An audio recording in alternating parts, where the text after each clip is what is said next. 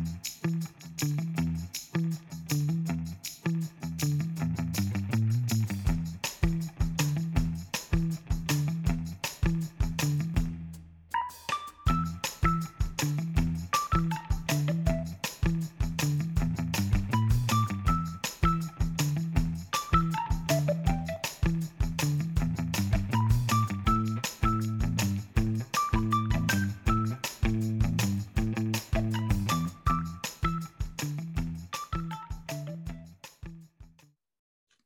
This week, I have been joined by a bevy of people from the Pedal for Parks Impact campaign. Now, the Pedal for Parks campaign is on a mission to protect the UK's national parks. They are promoting the solutions that can help the planet and people through small changes in our own behaviour. So, to raise awareness, in June 2021, they undertook a 14 day joggle cycle ride. Now, for the uninitiated, joggle is John O'Groats to Land's End. But when you look at it, it was actually a more of a bios trip from Birsay in the Orkney Islands to Hughtown on the Isles of Scilly. It doesn't go quite as well as joggle, but hold on, that's over water. So we'll come on to that in a second. We have three of these endurance athletes on the show today. We've got Isaac Kenyon, the founder of the Pedal for Parks campaign and, and lead, and with the new title of film producer, as we'll talk about in a bit. Alex Pierot, Pierot. We've got some names here today. Uh, Chief Technical Officer for the team and also the film producer, Lukas Haitzmann, uh, uh, logistics had a media, world record holder, which I'm going to throw in uh, just because I haven't had a world record holder before. And just to complete the team, but not on the show today, is Sam Montgomery and Alex Egan. I say the team, the team was actually quite huge. Welcome to the show, guys. Hey, Thank you very much. Hey, Russell. Hey. So I like to ask an elephant in the room question to kick off. And uh, today, it, I've already uh, alluded to it. Started on, ended on islands. This was a cycle trip. How did you do that then? Right. So um, we found out about there was these this sort of different types of bikes, these water bikes that can cycle across water. So they're essentially a spinning bike connected to two fender floats, crank arms, drive a belt chain and then that drives a propeller submerged in the water. And uh, once we found out about that, it allowed us to connect the two islands together and extend the joggle. The reason for doing so, there's two reasons. One, it would make it a bit adventurous of such because there is a few adventurers, world record adventurers in, the, in this room, and we like to spice it up.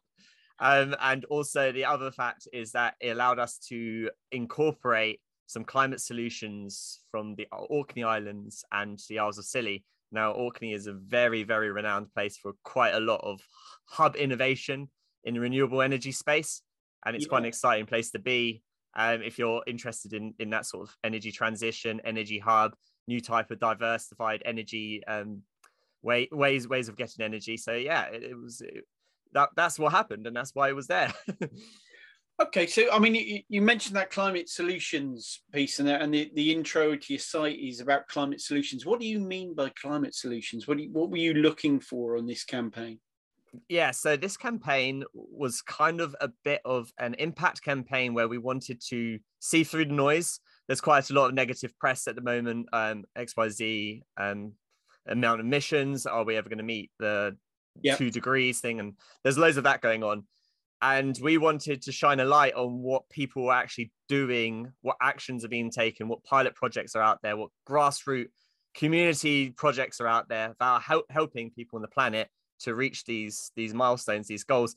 And they're not just getting the press they deserve they're not getting the attention they deserve they're completely drowned out by the negativity. And what we wanted to do was try and use the i guess the shiny adventure to put a spotlight on all of the projects if that makes sense and and use the the journey of cycling um to because it's quite sustainable and eco yeah. to, to do that to, to to connect each um project together. And um I, well we hope that with our film that we filmed and um, a little bit more of our podcast series and journalistic reviews and these podcasts that we can kind of shine a light on these um, projects. Okay i see. So obviously you did this this is pedals for parks, or pedal for parks, should I say? What national parks we got by my by my reading 15 of them across the uk um, none in northern ireland. Come on what's going on there? I don't know it's a beautiful place to be. Should be a national park out there somewhere. They're looking to make one. They're looking to make uh, one in northern ireland. Yeah. Um, what why why do national parks need our attention? Because they're, they're surely they're protected already. Yeah they are protected already but the pressures of growing tourism overpopulation well we call it overpopulation but our population is expanding really fast. Yeah. The infrastructure levels are increasing. The pressures are increasing in these parks, and these are our most valuable spaces for nature and biodiversity. They have sort of the most elongated green corridors for biodiversity. And with more and more infrastructure being placed in them to feed the tourism aspect, they're under a lot of threat. So we wanted to sort of see how can we work out ways to increase the amount of green spaces. And that was one of our main focuses on climate solutions was how can we increase green space or protect our green spaces with various solutions. And uh, national parks is fundamental to that. Okay. All right. So what did, what did it take? What what what inspired this actually i mean perhaps i could throw that to alex what what inspired this you to get involved yeah, me personally, um, it was same with the other guys in the group, same with everyone else. We kind of felt a bit powerless, like not enough was being done. We all love the outdoors. That's what really brought us all together and adventures. And we were kind of thinking, you know, we met, we thought, what? There's so much negativity. There's so, you always hear all these big um, mainstream you know, projects that are destroying this, destroying that as I yeah. mentioned earlier. And we, I just, for me personally, I think there's not enough outrage out there. There's not enough people who I feel generally don't really care enough. Yeah. Um, and you're not you're not going to change people's minds through mainstream media, you know, through repetitively doing negative reinforcement. So we wanted to show, yeah, just the smaller projects. There's there's so much out there, uh, and I'm not even British, and I still love you know the UK national parks and I also wanted to to discover more of it. And a lot of us on the project hadn't been to a lot of the places we've been to, um, and we're just kind of bewildered by how how much good stuff is is actually going on, uh, and just try and get more people involved. So it was kind of um, okay. We're fed up of personally maybe not doing enough. Yeah. So if we come together, work together, we can do something much bigger than if we all individually went and did things. Um, and that's that's really why why we we got together. Yeah. And what about you, Lukas? Same same kind of background or?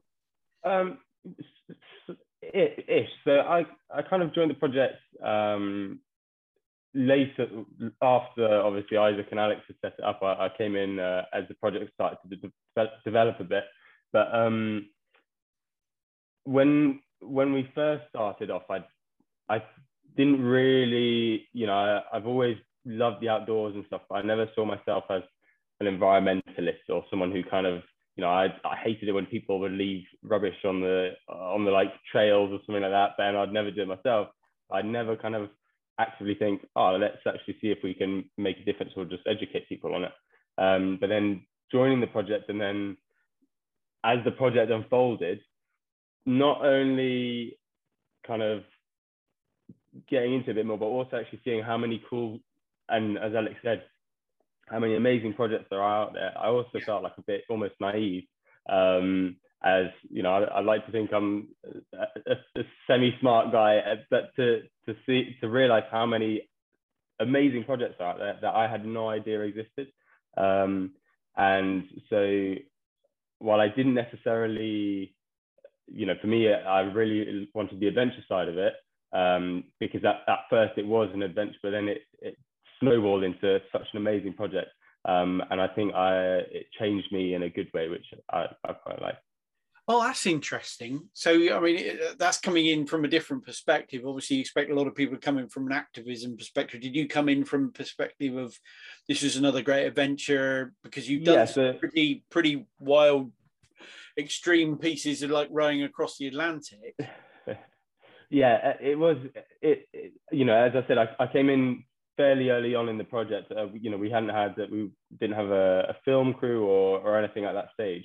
Um, so I was. We were going to do a cycle for charity at that at that point, um, which I you know is kind of right up my alley. I absolutely love that kind of stuff. And then as it as it kind of progressed, I was like, actually, this is this is like this is awesome. This is like going somewhere, and it's such a cool project. Um, and actually learning stuff, but in a way where it wasn't, you know, it's not like this typical activism where you're like protesting on the street and setting cars on fire and stuff like that, because that doesn't doesn't usually work, uh, and obviously not very environmentally friendly either.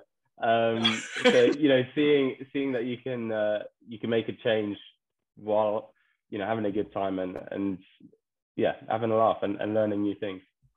So um, I quite like that thought of Alex's. There was that kind of positive um, activism, but you know, still making a noise about yeah uh, uh, uh about the positivity and not always be about we're all going to die. Yeah, spot on. So, what, what did it take to plan this? Uh, rather, I mean, it's a thing with many things, isn't it? You, you work really hard on like making a meal or something, and in 15 minutes it's kind of gone. You had you had 14 days worth of um, uh, challenge to do. What, what what was the route to to that 14 day event? Yeah, okay. I guess it started a year, a year before um, where, where it really kicked off. And just a, an inspiration. Just I've done quite a few adventures in the past, Atlantic Row and things, and I just didn't feel like I was making a lot of impact. And in in the sense that I I, did, I rode for charity, I raised a bit of money and awareness for charity, but it didn't feel like it was a real big impact that would kind of change change things uh, significantly. Okay. And that meant we needed a brand, and that was pretty difficult. So we had to start a brand from scratch, and from that we needed, you know, it's like starting a company.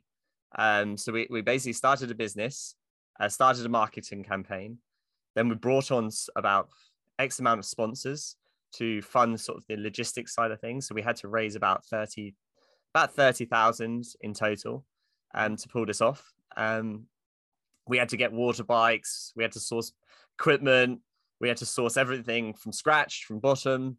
Uh, we didn't have any of this. Some of us had never cycled before. I had never cycled before this project. I had to learn to cycle. I had to learn how to water bike. The rest of the team had to learn how to water bike. I mean, I'm telling you, we started from scratch here. This Sorry, you never cycled before. Not, not, not, not, not like road cycling not, or anything. Not road cycling, but you, you know, okay. Yeah, I mean, actually... I, I, I had a bike that I used ten years okay. ago. Yeah, but, I had this idea of you starting off on, you know, training wheels on the back and uh, yeah, sliding you through the park and letting you go, sort of. Stabilizers in Orkney, and then slowly got them off when I was in mainland. But yeah, no, it, everything was a learning curve just from the beginning, from the get go. There was a lot of people we had to talk to. Um, we then brought in a film crew and a film production team, and then we're managing that alongside the logistics. And then we're trying to connect and combine all of our sort of connections to bring in climate solutions into this project. So a lot of research, working out who's doing what where, and that's digging further than the usual headlines. That's really going into the depths of Google trying to find things. And um, then unveiling those things is another whole ball game, getting the permissions, there was incredible amounts of work behind this, and it took yeah, it took a big big team. I think our team was about twenty people in in, in total. And yeah, I mean, if people go onto your website, and we'll put a link on the show page, obviously to your website. Yeah. Um, the, the list of people is I was scrolling up it going, wow, this was it. There was five of them, but no, actually, there's like 25 of them actually to do the job. Yeah, it did. Well, we we start the process and then we realize, oh dear, we we're going to need more people. So we were always chasing tail. Um, so more, we were doing more work than we could. And eventually, towards when we got to expedition time, right, we had the amount of team where everyone was set and we had everything in place, and it, it all went very smoothly. But it's just, yeah, getting there was was quite quite a challenge. and right through the middle of COVID, stack a yeah, lot. yeah, adding that on top, yeah. we had so many setbacks. Yeah. Many people, marketing budgets. Oh, sorry, we can't do this year because we don't know what we're doing next year. We don't know what's yeah. going to happen. Maybe COVID will cancel your project. I'm not sure. Oh, I'm not sure. Sorry. It was like a lot of that, and it was just it was quite heartthrobbing because you're building a film production and that film team needs you know deadlines. They need money at this time, so your pressures start changing, and you're you're you're really really working hard um, around the clock. Oh, I, I can imagine, and presumably this didn't keep you sustained personally. You you have you all got day jobs? Yeah, yeah, yeah, yeah. Well, apart from Lukas, he's a bit young for that still, I guess, but uh, he's, he's, almost there. too young yeah, we, we all work, you know, normal, pretty, pretty, uh, normal jobs. All of us. I'm an IT engineer. I'll let Isaac speak for himself. Um, and Alex uh, Egan runs a few businesses, and Sal's a pro kayaker, so she's always on trips uh, all around. Uh, I'll let Lukas and Isaac share what they do. Yeah, I'm an energy transition analyst, so I, I work on data and in, in, trying to work out what's going on with the energy transition and uh, supply that data to lots of different businesses so that they can get to grips with how can they best make an impact in re- reducing uh, CO2 emissions and and things like this. Oh, okay, right. And Lukas? So I'm a, a full-time engineering student, um, but I do do a few little uh, odd jobs here and there. I'm currently in Mallorca, um, ride leading, uh, so bike related. Um, but yeah, so just kind of mess around a bit. You didn't um, row there, did you? No, no, not this time. Not this time. I was actually on the water bike over. Yeah, we wondered where that went. We were looking for that. yeah, how did you get that on the plane? right, um, so, why why this adventure? I mean, it, it, was something. This isn't. You called it an eco adventure. So why why did you give it that that kind of brand, that title? Uh, and why is it why not a regular adventure like climbing Kilimanjaro or something? yeah, I guess yeah. There's there's a lot of adventures out there where there's quite a lot of, I guess, impact. In fact, it's quite negative at times. You know, you're flying over to go to climb Kilim, Kilimanjaro, aren't you? You're flying there. There's a lot of mission. There's a lot of things, yeah. and you you kind of, I guess, go there and take a lot from the local environment. And you hike up there. Some people take rocks. I did once. I'm a geologist. I'm a geologist. I studied geology, so I took rocks. But um, I do I do feel a bit guilty about that. Um, what we wanted to do with this is with an eco adventure. It's kind of combining an adventurous activity with environmental responsibility. Yeah. And educating others on the subject. So we've. It's not a real thing. I, I I don't think it's a real thing. We've just made uh, like a tag, and that's what we do and we've just branded it as Eco Adventures. We've just put like a label on it. Okay. But re- realistically, we're trying to combine environmental responsibility.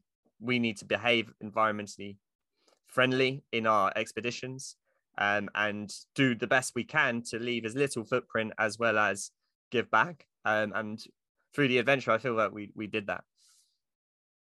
Wow. Okay, and, and on that point, he says, falling over his chair. Um, was this an effective method of raising the, the awareness for the campaigns for the national parks? Did did it work? Did have you felt that had that feedback? Yeah, definitely from various businesses. You'll you'll be happy to hear this actually because I can see the B Corp logo behind you, and I've listened to a few of the episodes. Know how much you guys uh, love love B Corps with Mike. And uh, actually, what we did when we first looked for sponsorship was download the directory of UK B Corps and then try and partner with you know with them first first of all. Try and get as many similar minded businesses and also you know for interviews learn what we could from them. Uh, yeah. and then that that really helped the fact that we were telling them this is our list of what we're going to do to try and be as eco-friendly as possible on this cycle because obviously we're cycling the rest of the crew wasn't. But you know we had um, hybrid vehicles for the film crew uh, we, we did look into electric vehicles. It turned out to be way too problematic, uh, especially in Scotland. Um, you know, in the Highlands, it's a bit, bit, harder. The ranges aren't quite there yet. No. Um, eco products, we had various uh, sponsors who gave us, you know, eco toothbrushes, all the little things. Eco sun cream, eco toothpaste, you know, biodegradable, no nasty chemicals in there. Yeah. Um, tried to eat as much local food as we could. We had some very nice sponsors as well who who hosted us and you know gave us food to eat sometimes. Uh, we camped, everyone camped, So some people had never actually camped before, so that was quite fun for them as well. Just because you know it's this uh, the least harmful way to stay somewhere rather than in a building. Um, so we did a lot of that. Um, we car- we had a carbon offset climate partner we partnered with to carbon offset. You know the even though we had hybrid vehicles, they still use fuel sometimes. So to offset that impact, offset the impact of the film crew, um, of everyone joining us as much as we could. So we had an analysis done on everything we couldn't swap out, and then you know they're basically planting X amount of trees to cover to cover that in the UK, which is great. Um, you know, reused our clothes. I think Lukas did that quite a bit. So uh, a bit smelly, but uh, uh, you know, anything uh, anything to help. We did have eco-friendly soap. So all those kind of things, you know, we kind of had a big. We looked at as much as we could. Um, we think, anyways, and then that really helped, especially when we tried to partner with B Corp. So okay, these guys yeah, and, and they helped us out a lot. A lot of the sponsors were B Corps who, who gave us these products, which is absolutely brilliant. And you can find them all on our website, which uh, is renewable powered. Yeah, renewable powered website as well. Yeah, thanks to our website host Solve, which is really great. So really? even our battery packs, you know, came charged um, by renewable power as well from, from another B Corp.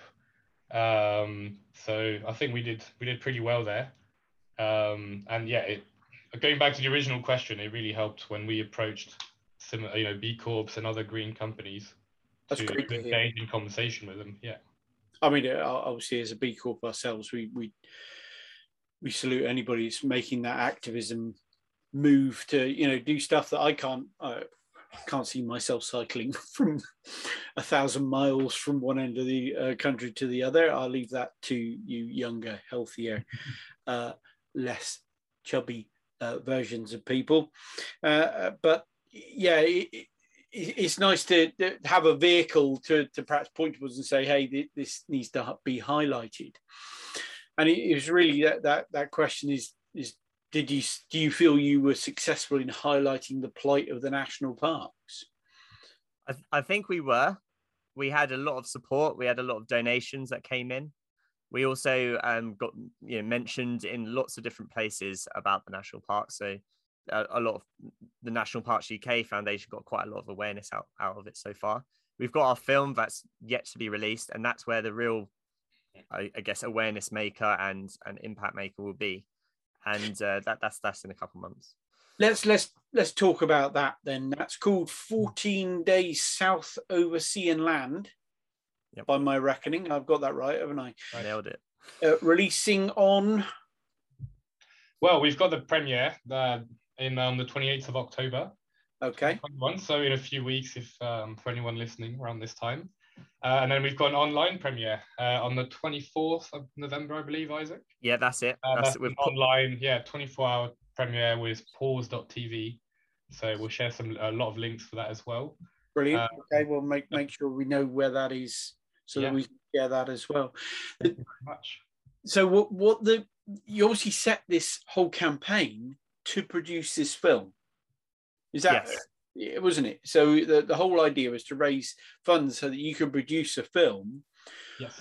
Can you can you give me some, you know, what's the what's the the juicy perhaps a juicy bit from the film what, what are people going to see in this film what they're going to learn they're going to see kind of a dual aspect. So we we tried hard to have about 50-50 education and 50 and another other 50 adventure. So we think that mix works really well, keeps people hooked. It's not just droning on interviews. And we've got some really interesting interviews with projects from the national parks and urban um, town design, for example, that people might not have heard of before. Some really quite, quite, I mean, just uh, pretty awesome things being done and we yeah. cover, you know, we didn't fit every single interview we did. Uh, we our film is going to be half an hour long, so it's very condensed. Uh, but hopefully, kind of the aim as well is that it gives people a taste to want to learn more, uh, and then they can find out more, contact us. We can tell them a lot more, um, and just you know they can go ahead and research the projects in the film and come to our site, see all the other projects. Yeah. Um, and we haven't actually got just got the film. We've got a podcast as well. We're just uh, yeah. wrapping up season one. So that's another way we can uh, make an impact and get a lot more organizations involved as well. It's a lot easier to organize a podcast recording, as you probably know. uh, then you know getting them to feature on our film in our interviews during a two week window. Um, yeah, absolutely. We, we yeah. you were you were pretty well hammering past my back door over here uh, when, you, when you did your thing, but we couldn't actually work out how to how to meet up. Lockdowns accepted. Um, were were well, it weren't so much of an issue when you did it, were they? So I suppose it wasn't. Too... Oh, we had very good luck. Yeah, during, during yeah, you're you're between it. but yeah, it is difficult. What's the name of the podcast? Uh, and mind the green space. Oh, Jinx. Stereo. mind the green space. Mind the green space, exactly. And what what what what do you? So you're interviewing some of the projects on that one again, are you? Yes, yeah. some of the projects, some of our sponsors, us, some uh, mental health charities like Mind, for example, who Isaac's a trustee of, uh, various various yeah organizations. Anyone who you know about green spaces and mental health is kind of the gist of the podcast. So okay, so I mean that's that's an that. interesting point, really. Is is mental health? So how does that? Is that all part of the you know need to protect these national parks because they can so benefit our our personal well-being? Yes, that... yeah, that's that's correct. Yeah, we that's a little bit of a narrative in the film as well. Um, protecting these spaces is you're protecting biodiversity. We are part of that we are part of that biosphere and yeah. as humans we, we do need nature for our physical mental health and i can't imagine being in lockdown for the rest of my life but for real urban everywhere and no green space that would absolutely suck for my mental health yeah okay and some of us are very lucky to be sitting in sunshine i would guess down there Lukas eh it is very sunny out here, yeah. yeah. Okay, we're in no way jealous in the in this dull fog that we have in uh, in the UK at the moment. Everyone else in the UK, aren't they? Yeah. Yeah. yeah. So we just all hate Lukas, then that's fine. wow. I hate you with such a cheeky smile. I'm, I'm just. You, you, guys can hate, but I can't hear you over the rain in the background. So. oh. uh, all the people splashing in the pool. Um, so, uh, if there was if there was a, you know a, a solution uh, that you came across, have you got a favourite or uh, that that you all kind of went, wow, this is absolutely amazing? Or I mean, pick one each if you feel so motivated to be prepared to share. Yeah, you happy for us to share one each? Yeah, go for it. You start, Alex. Go on. Um, up in Orkney, so massive hub of innovation, as uh, Isaac said earlier. There's um, a research center called EMEC, so it stands for the European Marine Energy Center. And basically, what they have is kind of a big, almost outdoor lab testing ground for various European projects to come and plug in their solutions. So one of the ones we saw and met someone from is uh, from a company called Orbital Marine, and they have a machine called the O2 that you might have heard of that they um, you know put afloat uh, in the summer, and it's to produce energy using the using tidal power. So yeah. essentially, it's kind of um, it resembles a bit like a submarine or plane, I guess, in shape from the top. Yeah. And it's got big, big turbines, a couple, on either side of the main body, that just spin as um, the tidal power, you know, as waves as the um, go go past and produces energy from that. And uh, EMEC enables these kind of projects by basically providing connectivity into uh, the electrical grid there and seeing, you know, going from simulations and from little models, does this actually work in the real world where the conditions are much, you know, so many variables that you can't, even with amazing modeling we have these days, you, until you've done it out in the real world, you don't know if it's commercially viable, yeah. how it reacts, um, how hard it is to actually deploy it all. So that, that was amazing. I mean, Orkney itself as well um, was just so quite different. There's a massive, it's got the highest rate of uh, electrical car uptake uh, in the UK. Uh, it's got a size for it as well. So it's great that the people embracing that as well and leading by example when they can. Um, and actually like EMEC and those projects uh, based on a little island, not the mainland one, but a smaller one uh, a bit further north. And they actually produced more energy recently than they could handle, that their grid could handle. so they actually had like the best problem you could ever have. So they're actually looking at you know exporting that back to mainland Scotland. Wow. To upgrade their electrical lines. Uh, it was like wow. Like normally you hear about projects not producing enough and we're running out, and they actually got surplus capacity. So and and they explained it so well. The guys we we spoke to up there as well were just so eloquent and really good at communicating in simple terms what they were doing. So for me, that was that was a big highlight. Oh, brilliant! Because you can imagine Orkney being quite a nice because it's it's large enough to be a good testing ground. It's small enough to not be difficult to you know capture a whole community sort of thing. Right. So it's, yeah. it's yeah, that's quite interesting. What about you, Lukas? Did you have a a favourite uh, project? It's I tell you what, it's tricky to choose just one. Um, but it's I think it's the the little thing, or not necessarily little, but I guess highlighting the project. For example, there's um, there's places that you can like 3D print seaweed, um, or there were you know 3D printing seaweed, or like making what cups and bowls, and so almost replacing the whole paper plates and plastic cups and all of that with seaweed ones that you can then just throw in the water and they dissolve after three weeks. So obviously, don't leave your coffee in there for, for several days, but it's you know a whole new like industry almost that no one really knows about because no one's or there's no it's quite hard to get it out there. But it's something that could save so much waste and plastic and is actually a really good solution.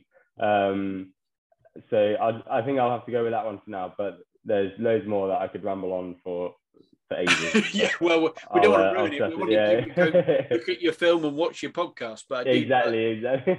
I, I, like the idea of sweet, uh, seaweed because we obviously live in a uh, uh, in a peninsula which is partially coated in seaweed. But so uh, I'm really yeah. intrigued as to where where we can go with that. Um, yeah, uh, that cellulose type printing. Yeah, it's brilliant. Mm. Okay, and what what about you, Isaac? Which would be your highlight?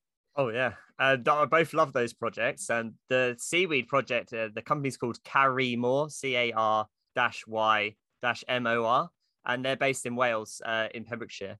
And they they established the first seaweed farm, um, in the UK, just just for farming seaweed. Just yeah, okay. was, they went through three years of legislation and bureaucracy, and they managed to do it. it was pretty impressive. Um, and Orkney is uh, just quick I wanted to add that it's got the biggest wind resource potential in the world. Biggest. Really? Yeah. Wow.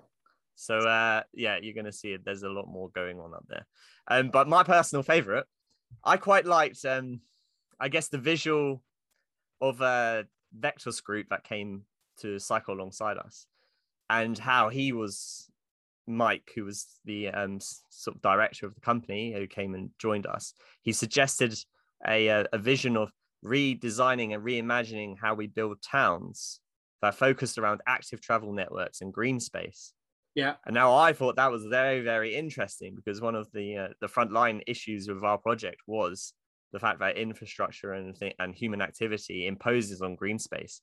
And I quite liked how he was describing how we can marry together and how we can connect green corridors through through our infrastructure and just allow it to you know allow biodiversity to still be there. And mm. also focus our entire living and society around hubs. So you have your hub in the middle of, of a town where which will have all your groceries where your um, letters the deliveries parcels everything comes to where you go to get um, some space for work like office space and things like this. And it promotes that connectivity community discussing with each other which is something that we are missing quite a lot in the way we live now, where we just drive home and go into our houses. A lot of people don't know who's on their street. A lot of people don't have many friends close in the community. Their friends are in different towns and they drive really far to go see them. And but this would promote quite a lot of community spirit, which is really good for mental health, and, and that's that's very important. And also, active travel networks would mean that one would leave less cars on the road, which yeah. reduces emissions, reduces demand, and things like this. And it also means that people can get into these green spaces more accessible. And then it would be allowed promotion of schemes like cycle schemes and things like that because you've got a lot of active travel networks that are safe as well.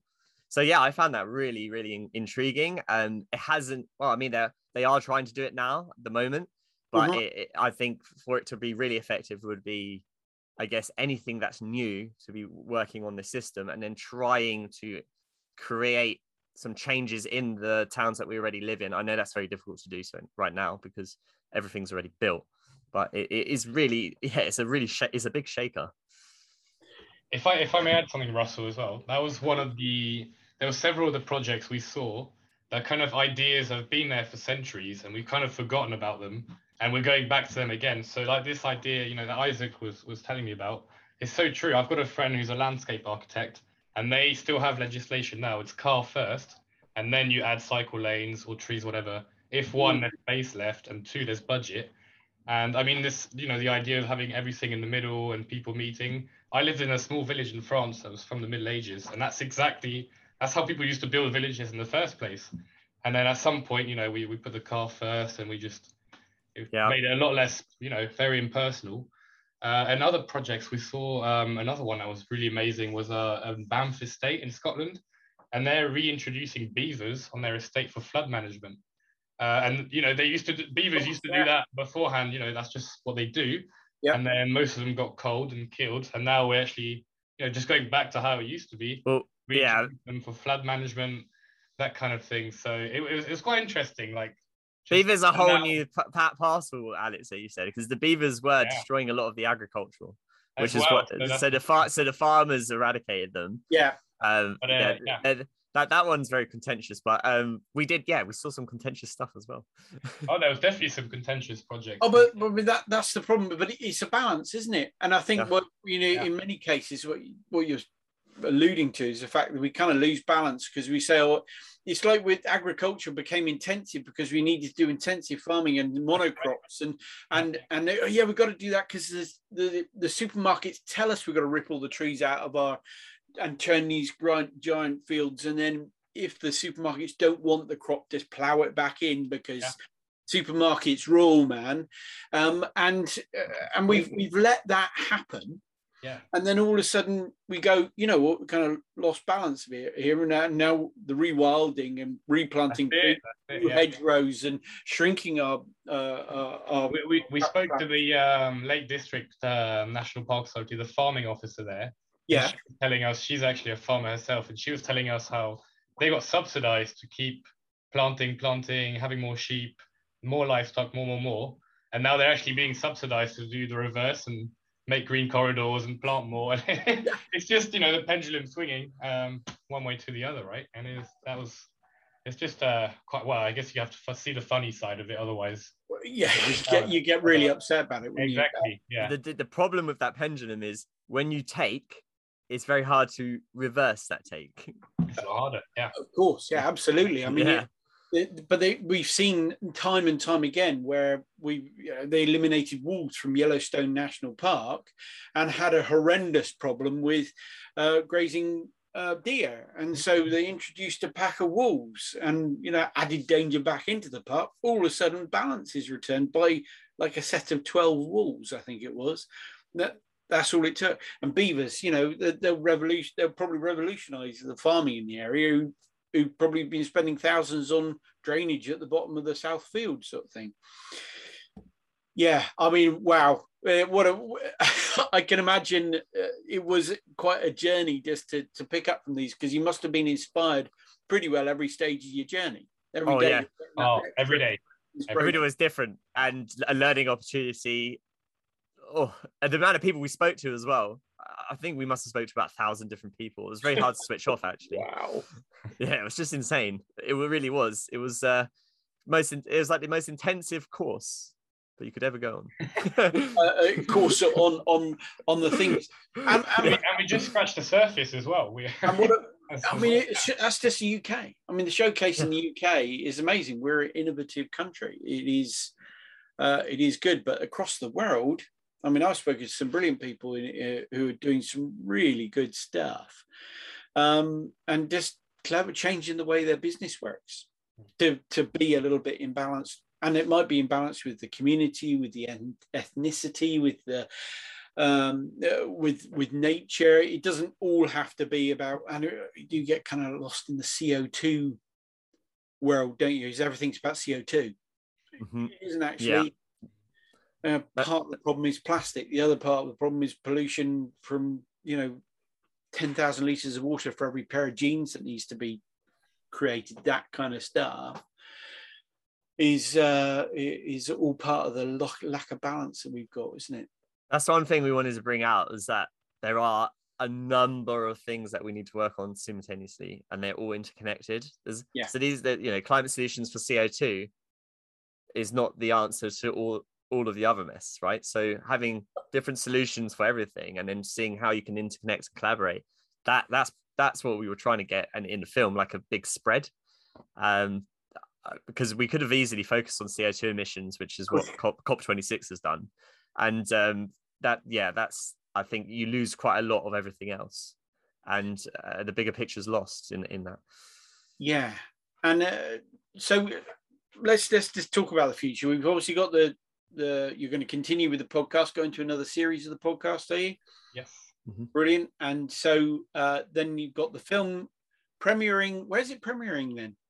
Uh, in the Courthouse Hotel in Mayfair between 7 and 9 p.m. on the 28th of October. Memorize that. Okay, I oh of course you have. Um, uh, okay, I won't- I won't be able to make that one. Um, and my invoice must have got lost in the post or something, but that's fine.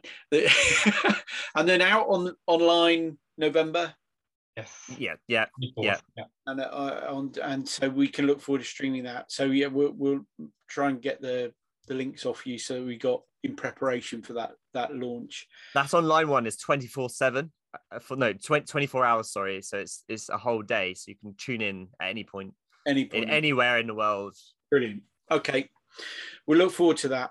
And then what's next? You mentioned COP26. We know that's coming up uh, Yeah. and is sitting right in Scotland, where you you kind of you, you rooted your start of your journey. Um, is it, uh, are you doing anything with that, or are you uh, what? What's your next plan? Well, we're, we're, we're, we're hoping, uh, we're pretty hopeful that our film, you know, will be shown there. So if Oh, it is, brilliant. Yeah, we will. Thank you very much. Yeah, if if it's shown there, we'll we'll take part and um and give a talk as well and, and promote ourselves and National Parks UK and other projects there. So we're still waiting for confirmation of that or not. Uh, and then we'll tour the film, so film festivals. So there's already Kendal Mountain Festival we're in, and then we'll start applying to more. So we're aiming for adventure film festivals, ecological film festivals, that kind of circuit, and try and promote the film there as much as possible. So that's the next next few months. Uh, and then we start, you know, we're, we're doing speaking. So you can book us for talks, uh, workshops as well. So we've got three different offerings, doing an eco and sustainability solutions workshop, kind of distilling a lot of what we've learned for, to help businesses improve the way they do things. A mental health workshop. So, you know, there's a few of us have had quite serious mental health problems uh, and trying to share to others, you know, the hope that being outdoors can bring to you, um, that kind of thing, that the benefits it has, and how you know outdoors and purpose and adventuring really can get the best out of you. And the final one, Yeah. just talking really about the adventure, what we did, the water bikes. Everyone loves to hear about the water bikes. So, so that's that's what we're working on, busy on at the moment, Russell. Really, mostly. Yeah. And then Isaac can tell you even a, a little bit more. yeah, secret stuff in the in the distance. Um, we, we're looking to become a community interest company, and uh, you know, maybe even go for B Corp status ourselves, and Mm. try and and, and yeah, and really try and grow grow the campaign, start a series, maybe go international with this um, climate solutions um, and ad- adventure uh, connection. Yeah, go Yeah. go big, go big, right? Well, yeah, it's no point in keeping your light under a bushel, to quote a very biblical um, phrase. Uh, I don't know where that came from. Uh, so, uh, before I get on to perhaps testing your your knowledge on fact and fake a bit, I'd just like to whisk around the the team and give. I want you to give me one tip that you think people could do right now something somebody uh, listener could just pick up whether business or an individual could pick up and go yeah you know what? I'm going to do that. I'm going to contribute or whatever. And then any recommendations you might have for people you know other things? Obviously the film. Watch the film when it's out but perhaps there's other things you could look at. Perhaps i could kick off with lukas. Is, is that can i kick off with your thoughts? Uh, yeah, I think um, probably the, the easiest thing to do is just just be aware of it. Um, I know that sounds a bit like very simple, but um, you know, just be a bit more conscious of okay, actually, it does the little things do make a difference and you know if if everyone did them if everyone did one little little gesture that'd be seven eight billion good you know Definitely. good gestures towards the environment yeah so it, it can sometimes seem like oh well it's just just one little thing but if everyone does it it, it does add up a lot um you know both ways either for the good way or, or the bad way. But um yeah i think just just be a bit more conscious and aware of what you're doing. You don't have to like you know you don't have to go crazy. You don't have to like live under a rock or like in the bushes to to be environmentally friendly. But yeah just just be a bit more conscious of, and aware of what you're doing and and the impact that it has um it's probably i know that's a very broad answer but that's probably my my No, I, I think that yeah, it, it, I think it's worth reiterating because people can become. I mean, I think we mentioned it. The offset is you can become overwhelmed by the negativity of the press. We're not going to hit two degrees. You know, it's going to be two point five degrees. The seas are going to boil and our eyes are going to pop out our heads, and people are going to go, "What's the point? I might as well just crawl under the particular bush that you referred to and and wait Yeah. for it to happen." yeah yeah yeah, make it make a difference, make a small step. Brilliant. Have you Mm. got anything you could recommend? Do you think that we we could have a look at or read or consider? um uh apart from our podcast and the the film um Well, you, you, I'm I'm quite happy to accept that as, as yeah. first one. the other two. yeah. The other two are going to get challenged because you've taken it. um, yeah, no, I, I'd just say again, it's it's a, a bit of a broad answer, but just like educate yourself. You know, don't don't always believe everything you see on the internet or online or in the news. Um, just do a bit of fact checking, and a, a quick Google will usually answer your question. Um, and there's so Still much. check your Google as well. Yeah. Yeah, exactly. Yeah, yeah. Be you know, don't, again, don't believe everything, but yeah, just just educate yourselves and um, explore. There's so many cool options uh, and things out there. Um, so just just do a bit of uh, snooping around, and I'm sure you'll find some great stuff. Okay. Alex, what's your thoughts on this Oh, challenge? get- get involved get involved locally. There's so there's so much going on especially after 18 plus months of lockdown and being uh, indoors a lot. There's so many community projects. Um, so for example in in my council uh, in merton council there's sustainability in merton. Uh, get involved in that and they do big projects you know big uh, campaigns working with the council or they do litter picks small things on the weekend one or two hours tree planting you know, there's loads of that going around, or not just trees, but just planting, renovating public realms. Council websites are usually very good at listing those kind of communities. Yeah. Uh, like meetup.com, there's loads on there. Um, and I use that not just for these kind of initiatives, other initiatives as well, other interests that I'm into. Uh, if you if you're interested in it these days, there's a group for it. And surprisingly, Facebook was uh, very good actually for for connecting with people. There's all kinds of groups mostly public access them, and there's actually a lot of engagement still, um, even though the platform's been around for a while and had its controversies. But it's still a very, very good uh, resource in there. There's local groups, there's bigger groups.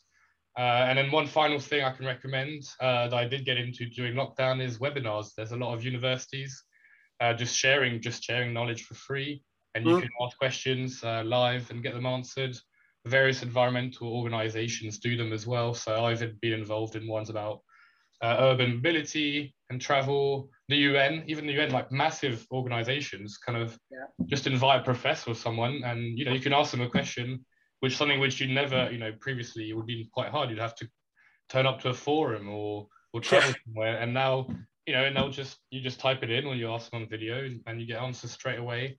Uh, wealth of information out there. But yeah, mostly, you know, get outside. This it's been a long lockdown for, for everyone, and and you meet people, and it's just so this um get involved in your local community. Yeah, um, something something I really enjoyed doing, and it has an impact. Selfishly, it's like selfish altruism, I guess, a bit.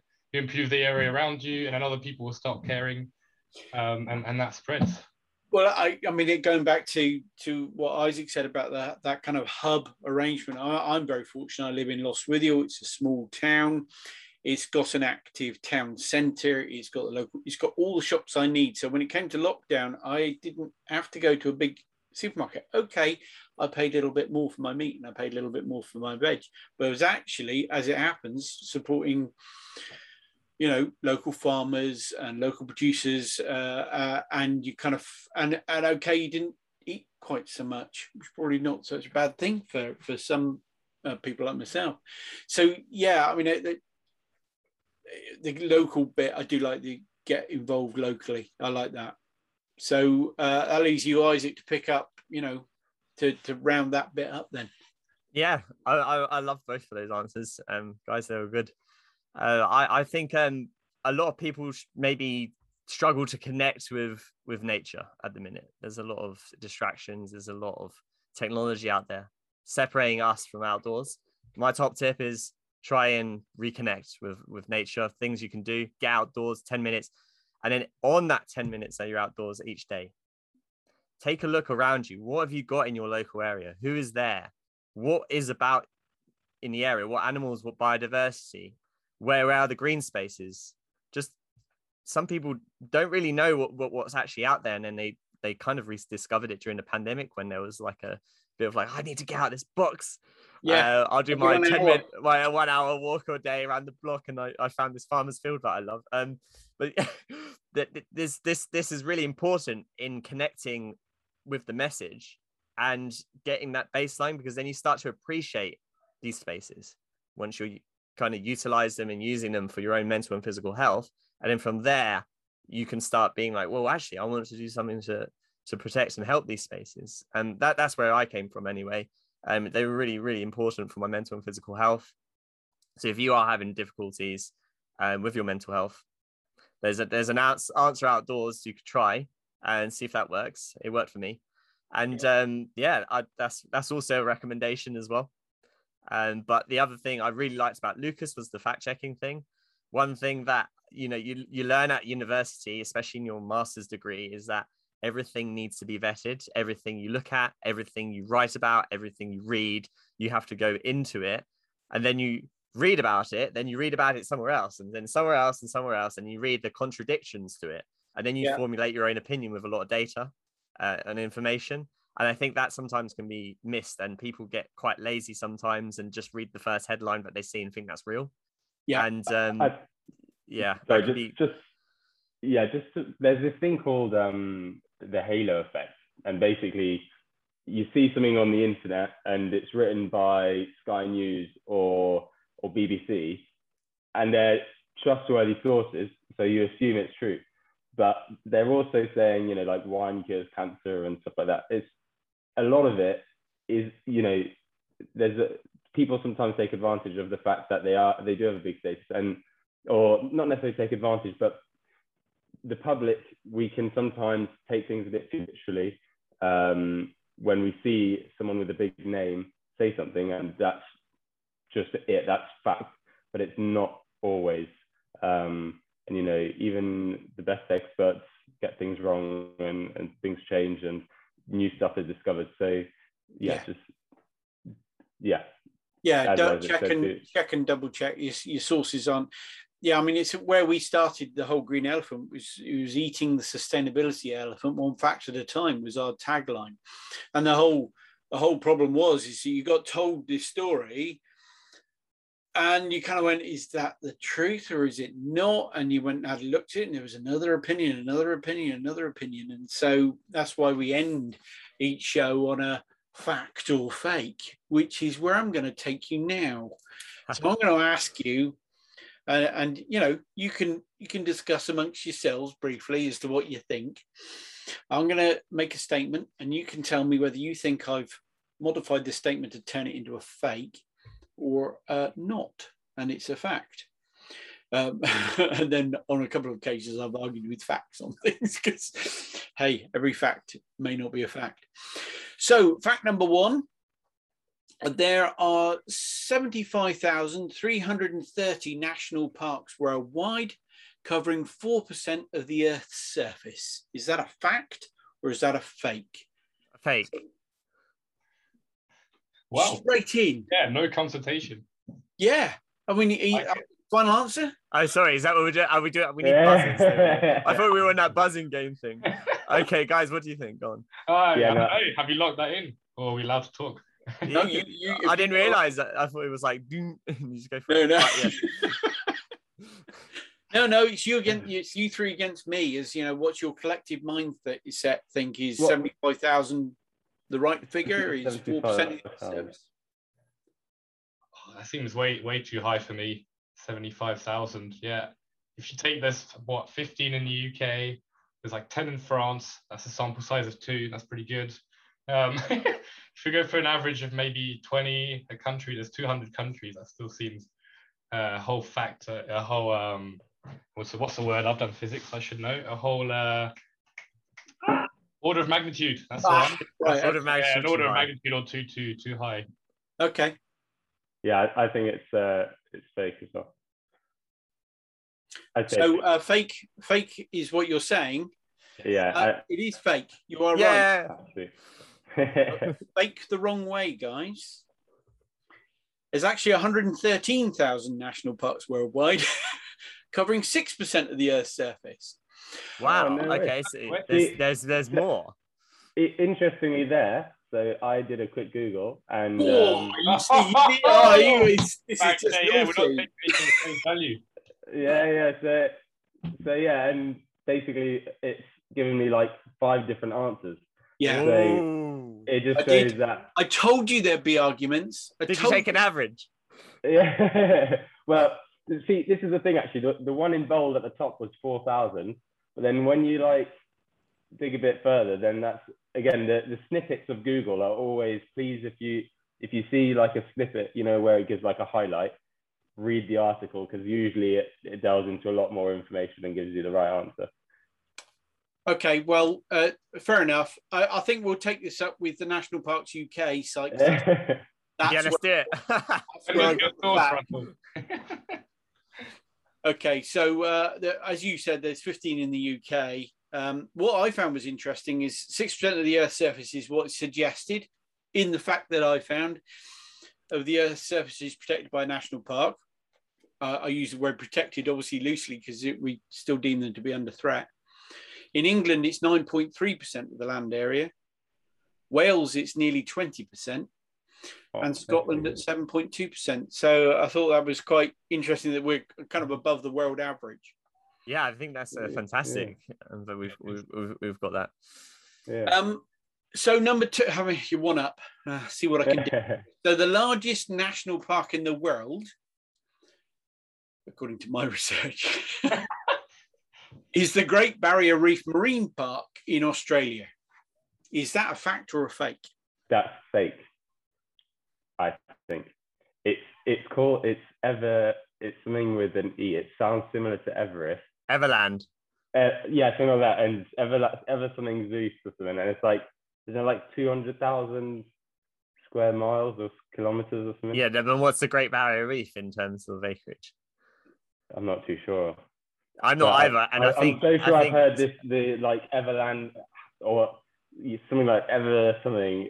It's close to Everest because I remember it being like the biggest, and Everest is obviously the biggest mountain. I I think.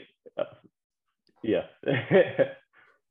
Ooh, I, to be honest, guys, I'm really torn because I know that marine conservation areas can be absolutely Actually, ginormous. Absolutely huge. Yeah. Yeah. I'm very yeah, torn here. true. And I guess maybe that Everest was that Everland was just on land, and obviously this is the land's biggest one. I, yeah, and I mean, in on land, they're better at dividing things up because there's like clear barriers. Like there's a river that's Yeah, cut yeah. through here. They can Yeah. split up national parks into different quadrants.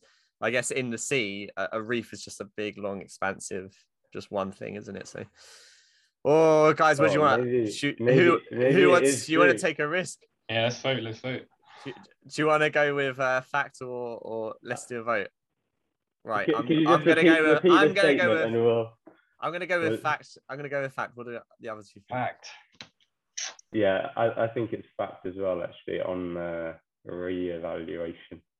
Okay. I Uh, don't know. that's it. It was a good, great piece of reasoning there, guys. Uh, but you're wrong.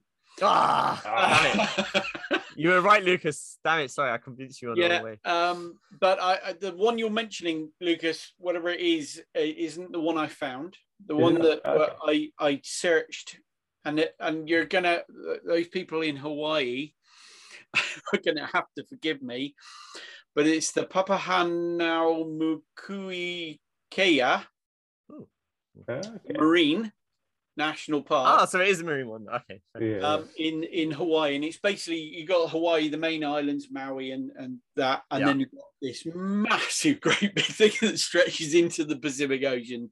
It's Yeah. 1.5 million square kilometers. Oh, Ah, that's way bigger than see, what so I I- said. I was kind of right with the Yeah. marine thing, but I wasn't Yeah. right with Yeah, the yeah, yeah. actual answer. How, how Sorry, long guys. would that take to cover on a water bike? I wonder. Yeah, maybe that could be our next our next uh, climate solution. How can we clean up clean up the Pacific Ocean at On the way. On yeah, well, bike. you wanted to go international. It's in Papahānaumokuākea. the, the, the Hawaiian one, that one. Uh, just quickly though, I mean that that's 1.5 million square kilometers. The uh, Great Barrier Reef is the fifth, at 100, uh, 344 square kilometers, thousand Yeah. square kilometers. yeah. Then you got Greenland National Park is number two. Kavango Zambezi Transfrontier Conservation Area in Zambia, Botswana, Namibia, Zimbabwe, and Angola. So that's half a million square kilometers. Phoenix Islands protected area. I didn't even know the Republic of Kiribati. I had no idea who that was. Great, and then the Great Barrier Reef. Greenland. Yeah. I know about that. And I thought Arctic, and we had the there's uh, the USA kind of pushed the, the size of uh, the Alaska, of course, which is Yeah. Yeah. being dwarfed by another USA. But uh, interesting when the Cairngorms is the largest in the UK. Yeah, As you one. we felt probably no. Yeah, yeah. Yeah, if you said that one, we would have got that one. but that is uh, only four and a half thousand square, four thousand five hundred square kilometers. Oh, So that's nice, yeah. somewhat dwarfed in comparison to the, the magnitude of those. Right then, so it's one each. So it's down to the guys, fact or fake. Uh-oh. Peat soils alone in the national parks of the UK contain 199 megatons of carbon, which is more than the forests of the UK, France, and Germany combined. That sounds We That learned a lot correct. about peatland. That one sounds correct, actually. yeah, because the peatlands, what was it like Five five, times times, the carbon storage potential Of trees, compared to yeah. trees. And then learned that in Dartmoor actually. yeah, but then how bit how much peatland bog is there compared to forest land? I think it's twenty. I think it's twenty five percent or something of the UK Bog, is bog. is UK is bog, and then forestry is twenty percent, So then technically maybe isn't even quite- less, maybe even less than Even that. less. Peatlands, but I, peatland but then I but then you've saw a video about this, Russell, the other day. I saw a video from Friends of the Earth called uh, 100 Seconds in the UK, something like that. And each second is another part of the UK. And they said it was 4 or 5% is covered by peatland. yeah, that's so it. much. Yeah. Agricultural land was the biggest at 20 something percent. But then Yeah. you do five five times five is twenty. you- You know, your, your times in it. If it's five times more, then yeah, so it's more like it's more than, than Yeah, trees yeah. But with Germany and what was the Yeah, other country? Germany's got a lot of We got, we got some big Wow, there, big but then massive but do you have do you have peatlands there as well? Yeah, but I think we're doing peatlands in the UK, right? Peatlands Yeah, in the UK, um, the Okay, fact okay. is, uh, contain more the more carbon than the combined forests of the UK, France, and Germany. Oh right. Wow. Mm, how much forestry is in France, uh, Alex? As a, A bit more than, a bit more than in the UK. for Sure, sure. talk about wanting the win, guys. no, right? Pulling out all the stops here. okay. Um. Go I on. What's think I- everyone's inkling now? I feel like it's a bizarre one. It's bizarre enough that it kind of should be true if we're going off just question logic, but at the same time, the numbers are a bit Oh, I back Peatland. Peatland, Pete, Pete's just incredible. yeah. yeah, go with the heart. I Don't know about you guys. I think I think Well, I, I'm They're I'm up for uh, supporting peatlands over Yeah. trees. Just Okay. on Yeah. an environmental Two- two standpoint, votes I quite like. Fact. I'm, I'm going with it because I like it as a Okay, climate yeah. solution. Yeah, we do still need to restore a lot. So Yeah, oh, I, I'm I'm outvoted there anyway. Mo- so we'll more's, we'll more's for the PG. future. More's for the future. Okay, so you're going fact. yes, Yeah. You're right. Yes. Oh, No. nice. Oh yeah, yeah. I was. Uh, Um, uh, go on then. Uh, well, no, I mean that, that's it was um, a massive uh, amount of peatlands. Twenty four percent of the UK peatlands are in national parks.